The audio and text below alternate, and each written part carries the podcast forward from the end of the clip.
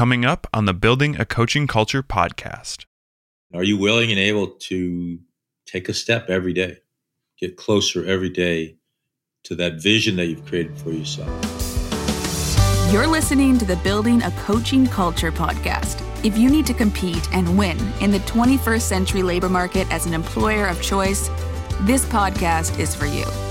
Each week, we share leadership development, coaching, and culture development insights from leading experts who are developing world class cultures in their own organizations. And now, here's your host, J.R. Flatter.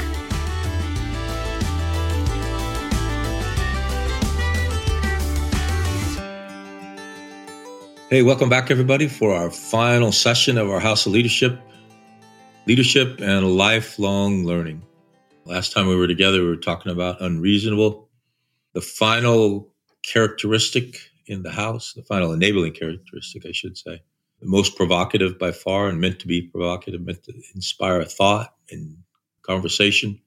Hopefully, spent the time away journaling, having a conversation with your significant other about where does this fit in your house, if at all. It is your house. Talking to other leaders about the idea of being unreasonable. What can they learn from you? What can you learn from them? Does it fit in their house of leadership? And then finally, a conversation with your coach. If unreasonables fit in, great. Thoughts as we move into our final. You know, recognize that in these past couple of episodes that you've listened to, there's been a lot of information, but for individuals listening in, we're looking at the entire house right now. And it's really, really cool to see the ways that they intersect and that it's a house that you get to construct on your own. And so just recognize that you've come a long way by listening to these episodes and excited to talk about lifelong learning in the future. All right. A lifelong path toward mastery. I think it was Malcolm Gladwell. They wrote Outliers. It takes 10,000 repetitions to become a master at something. As you walk through your house of leadership, you think about a continuum of knowledge where I don't know anything about this, and then you become aware of something, you become familiar, which is the next step. Proficiency, that you're good at this task, probably good enough to make your living at it. But then you're on this lifelong path to mastery beyond proficiency. And this is the path that you're starting on today to get those 10,000 reps. And I love this quote uh, by Lao Tzu, the father of Taoism. The journey of a thousand miles begins with one step. So, over the course of the 11 sessions prior to this one in your house of leadership, you've taken 11 steps, and your journey to mastery is going to take a lifetime. Are you willing and able to take a step every day, get closer every day to that vision that you've created for yourself? That's what this path to mastery in this session is all about today. Mastery of this house is a noble and worthy pursuit. You're going to be in the arena. You're going to have a vision that's very different from a lot of others. You're on this path to mastery. You put the work family self in place. You put the TCE in place. You have principles that are going to get you there. Enabling characteristics are now in your toolkit to help you along the way. You're literally committing a lifetime to achieving this mastery, to achieving this vision. There's a reason we put uh, your vision out at 30 years because we want it to be far enough that it is actually a lifetime vision. I'm of an age where I've achieved mine, thankfully, quite honored of those achievements that we were able to. Uh, I'm thinking of a word, blessed. Why can't I think of that word? Uh, I'm at a point in my life where I've been able to achieve my original 30 years, been quite blessed to have done that and put a second set of 30 years at about age of 55. So it's a, literally a lifetime journey where you might have to reinvent a few times along the way. But don't let anybody tell you that it's not a noble and worthy pursuit. So what do you do next? So you've accepted that you've got 11, 12 steps in this lifetime journey. What's next for you? So keep investing in yourself. Keep investing in your mastery keep sight of the goals and objectives, pass on. So we talk a bit about obligation on this journey together. If you are on this path, you have the willingness and ability and the courage, pass that on. Develop those around you. Help them build their house of leadership. Keep conducting your developmental conversations. Keep journaling. It's really powerful to be looked back 30 or 40 years at yourself and see what you were thinking the day your children were born, the day you graduated from university, if that's part of your path. Can see what was going on in your life and see what was going on in your mind. It's just a really enjoyable, joy creating ability. If you're not journaling, you're not going to have that, let alone the learning that you achieve when you are journaling, the clarification that it delivers. Keep talking to your significant others. Life happens. The goals should stay in place because they're goals that no matter what happens, they remain in place. But the objectives and the key results are almost certainly going to change. So keep talking to your significant others. Keep using your journey as a reason to talk to other leaders. Talking to uh, one of the leaders that we have in our cohort this morning, reminding him that these conversations are an opportunity to talk to somebody that you might not have had a purpose for before. So be courageous and be bold in the leaders that you're inviting to have conversations. And the ask stays the same. I'm on this lifelong journey to leadership mastery. I look to you as an exemplar of leadership. Could you spare some time to talk to me about your journey and about my journey? Very few leaders in this world are going to say no to that request. Keep talking to your coach. You might not meet as frequently as you have during your time in this journey, but you're not done yet, and a coach can still bring you tremendous value. What are your thoughts? Lifelong development. You're two lifelong learners. I saw somebody, um, they were talking about learning as an adult, and you look at how much a child has to learn in just a few years. They learn the language and, you know, about the physical world and everything.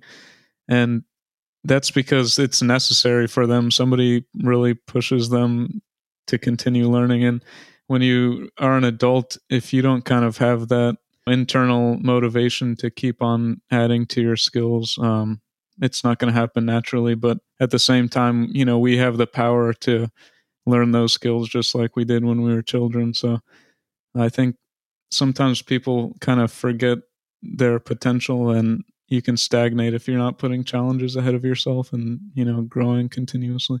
Yeah, completely agree with Lucas. And I'd like to think of like lifelong learning as also just continuing to have a growth mindset. I would like to keep a growth mindset until I die because otherwise I'll just be stuck in where I am. So I really do believe in the quote that you learn from everyone that you meet. And it's such a point of gratitude to be able to experience that every day and learn something new. So I think that you can maintain that for the rest of your life if you choose to. So we've talked about in uh, the sessions in principles, laying out a mission statement, a development plan. So, what's next for you? Could be a degree, it could be an accreditation, it could be a child, it could be a marriage. But what does your house tell you is next? You're going to have development that's necessary. So, an individual development plan, as well as an individual mission statement. Your house of leadership, your pillars should tell you what's next. How often do you review your house? I have a friend who gets up every morning and looks at his individual mission statement. A little more frequently than than I would think is necessary, but it works for him in his house. Set some kind of milestones where you're regularly going to review. If you have a significant other on this journey with you, maybe your anniversary day. When were you married? When did you meet? Some annual celebration that you might have, a holiday that you share together. If you're using individual mission statements and houses of leadership in your work, when are you reviewing the performance at other times and align your review of your personal and professional house with those alignment periods. Do review it. Don't build it and then put it on a shelf and never think about it again. But review it regularly. Are you getting closer? And as time goes by and you are getting closer you celebrate those milestones. If you're not you need to revisit your house. Because at some place you told yourself something that isn't leading you to your vision. So you need to make some changes. Not a failure, just actually takes courage to go back and visit those.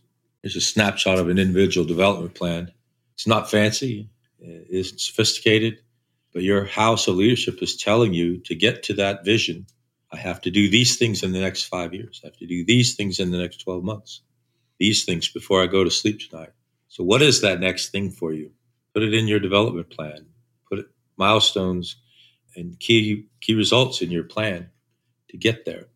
You got this. Make your goals and dreams a reality. All of these characteristics we talked about are going to enable you to make this happen. So go do it. Go make it happen. Talked about in our last session. Use this house to help others build their house, mentor others, coach others. If you have a workplace and you have a leadership role, even if you don't have a leadership role, start developing a formal development program. Encourage your friends, Rosie. I think you brought this one in to join in on this invaluable journey. Yeah, we talk about it a lot, but no matter where you are in life, there's always room for growth and development. And there are plenty of opportunities out there. Um, if you don't have a coach, check out coaching. If you're interested in something more business development and you didn't study it in college, there are courses online available to you. So there's a lot of different ways that you can develop going forward. Doesn't matter how old you are. Yeah, don't think I didn't hear that. Rosalie's not telling the whole story. She's learning how to be a saleswoman as we speak. she didn't study that in college. So, if you work in a complex organization, they're almost certainly going to want you to quantify your investment. This is a challenge in leadership development, I'll be quite frank.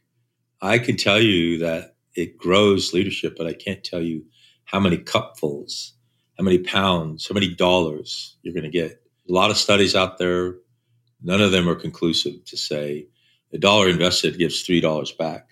There's a couple things I talk about when we talk about return on investment with regard to leadership coaching, coach training. The coefficient is positive. I can tell you that 100%. You are going to grow. It is going to be a positive investment. But you just have to accept the outcome. You're not going to know how much. I'm remembering basic algebra, y equals mx plus b. You're not going to know the slope of growth, but it is going to be positive growth. Another thing I like to talk about is measure things that you're already measuring and they should get better. If you're measuring revenue for profit, if you're a government organization and you're measuring budget execution, those things should get better. The people you're working with should get promoted uh, at a faster rate than people who don't participate. And if they're not, then revisit your program. Attrition, cost to hire, measure your culture with a culture survey. Your culture should be getting better if you're investing in your people. And it's a counterintuitive investment because the CFO says, What if we invest in them and they leave? The CEO says, What if I don't and they stay? I have to work with a, a group of people that aren't as efficient and as effective as they could be. This is one thing where the literature is quite clear. If you invest in your people, they will stay. It actually reduces their likelihood of leaving, even if you are giving them new skills. Salespeople, you're training someone to be a salesperson, saleswoman she's likely not going to leave. So go for it, Rosalie. But then the final thing is the rule of 72. If you absolutely are asked to quantify, the rule of 72 is a trick of compound interest. If you divide a growth rate into 72, so if you say 10% growth, in 7.2 years, you're going to have twice as much. So if you invest a dollar that's earning 10% a year, you're going to have $2 in 7.2 years relevance to investment in people. If you get 10% better every year, you're twice as good in seven years. So if you invest in 10% growth in your team, your team is going to be twice as good as it is today. So leadership development, coaching, coach training are investments that are going to pay off, pay off relatively quickly. Continue this investment. Finally, your last homework assignment and I know you're not going to be here to turn it in. So we're just going to take your word on it. Keep practicing these. Keep journaling. Keep having conversations with significant others. Keep talking to courageous leaders. Any thoughts, team, as we head out the door on this final session? Just that I would recommend, you know, if you're trying to improve at something, uh, if it's coaching or leadership development, anything, it helps to have somebody there that, you know, is along the journey with you. So if you need to get a coach or if you're trying to improve at something, you know, join a group, have some accountability and feedback because I mean, that feedback especially is essential because otherwise you could be improving at something, but then, you know, somebody else sees what you're doing and they're saying, oh, you know, objectively, that's not an improvement or, you know. Mm-hmm. Closing thought, so much pressure. I really think that, you know, these episodes are going to be available to you to whenever you want to listen to them. So and we always get that sentiment from people that this program or, you know, maybe this episode was here for me when I really needed it or when I needed to hear it. a reminder to all the people listening that you are enough and that you absolutely have the agency to take control of your life and get into the driver's seat and start making some action and making those changes so that your personal and professional life can excel. Yeah, thank you for that. That's powerful stuff. Well, that concludes this episode of Building a Coaching Culture. I truly hope that this episode was helpful to you. If it was, be sure to follow us wherever you listen to podcasts. Maybe stop and give us a rating or a review and share this podcast with someone who might find it helpful as well. Thanks again, and we'll see you next time.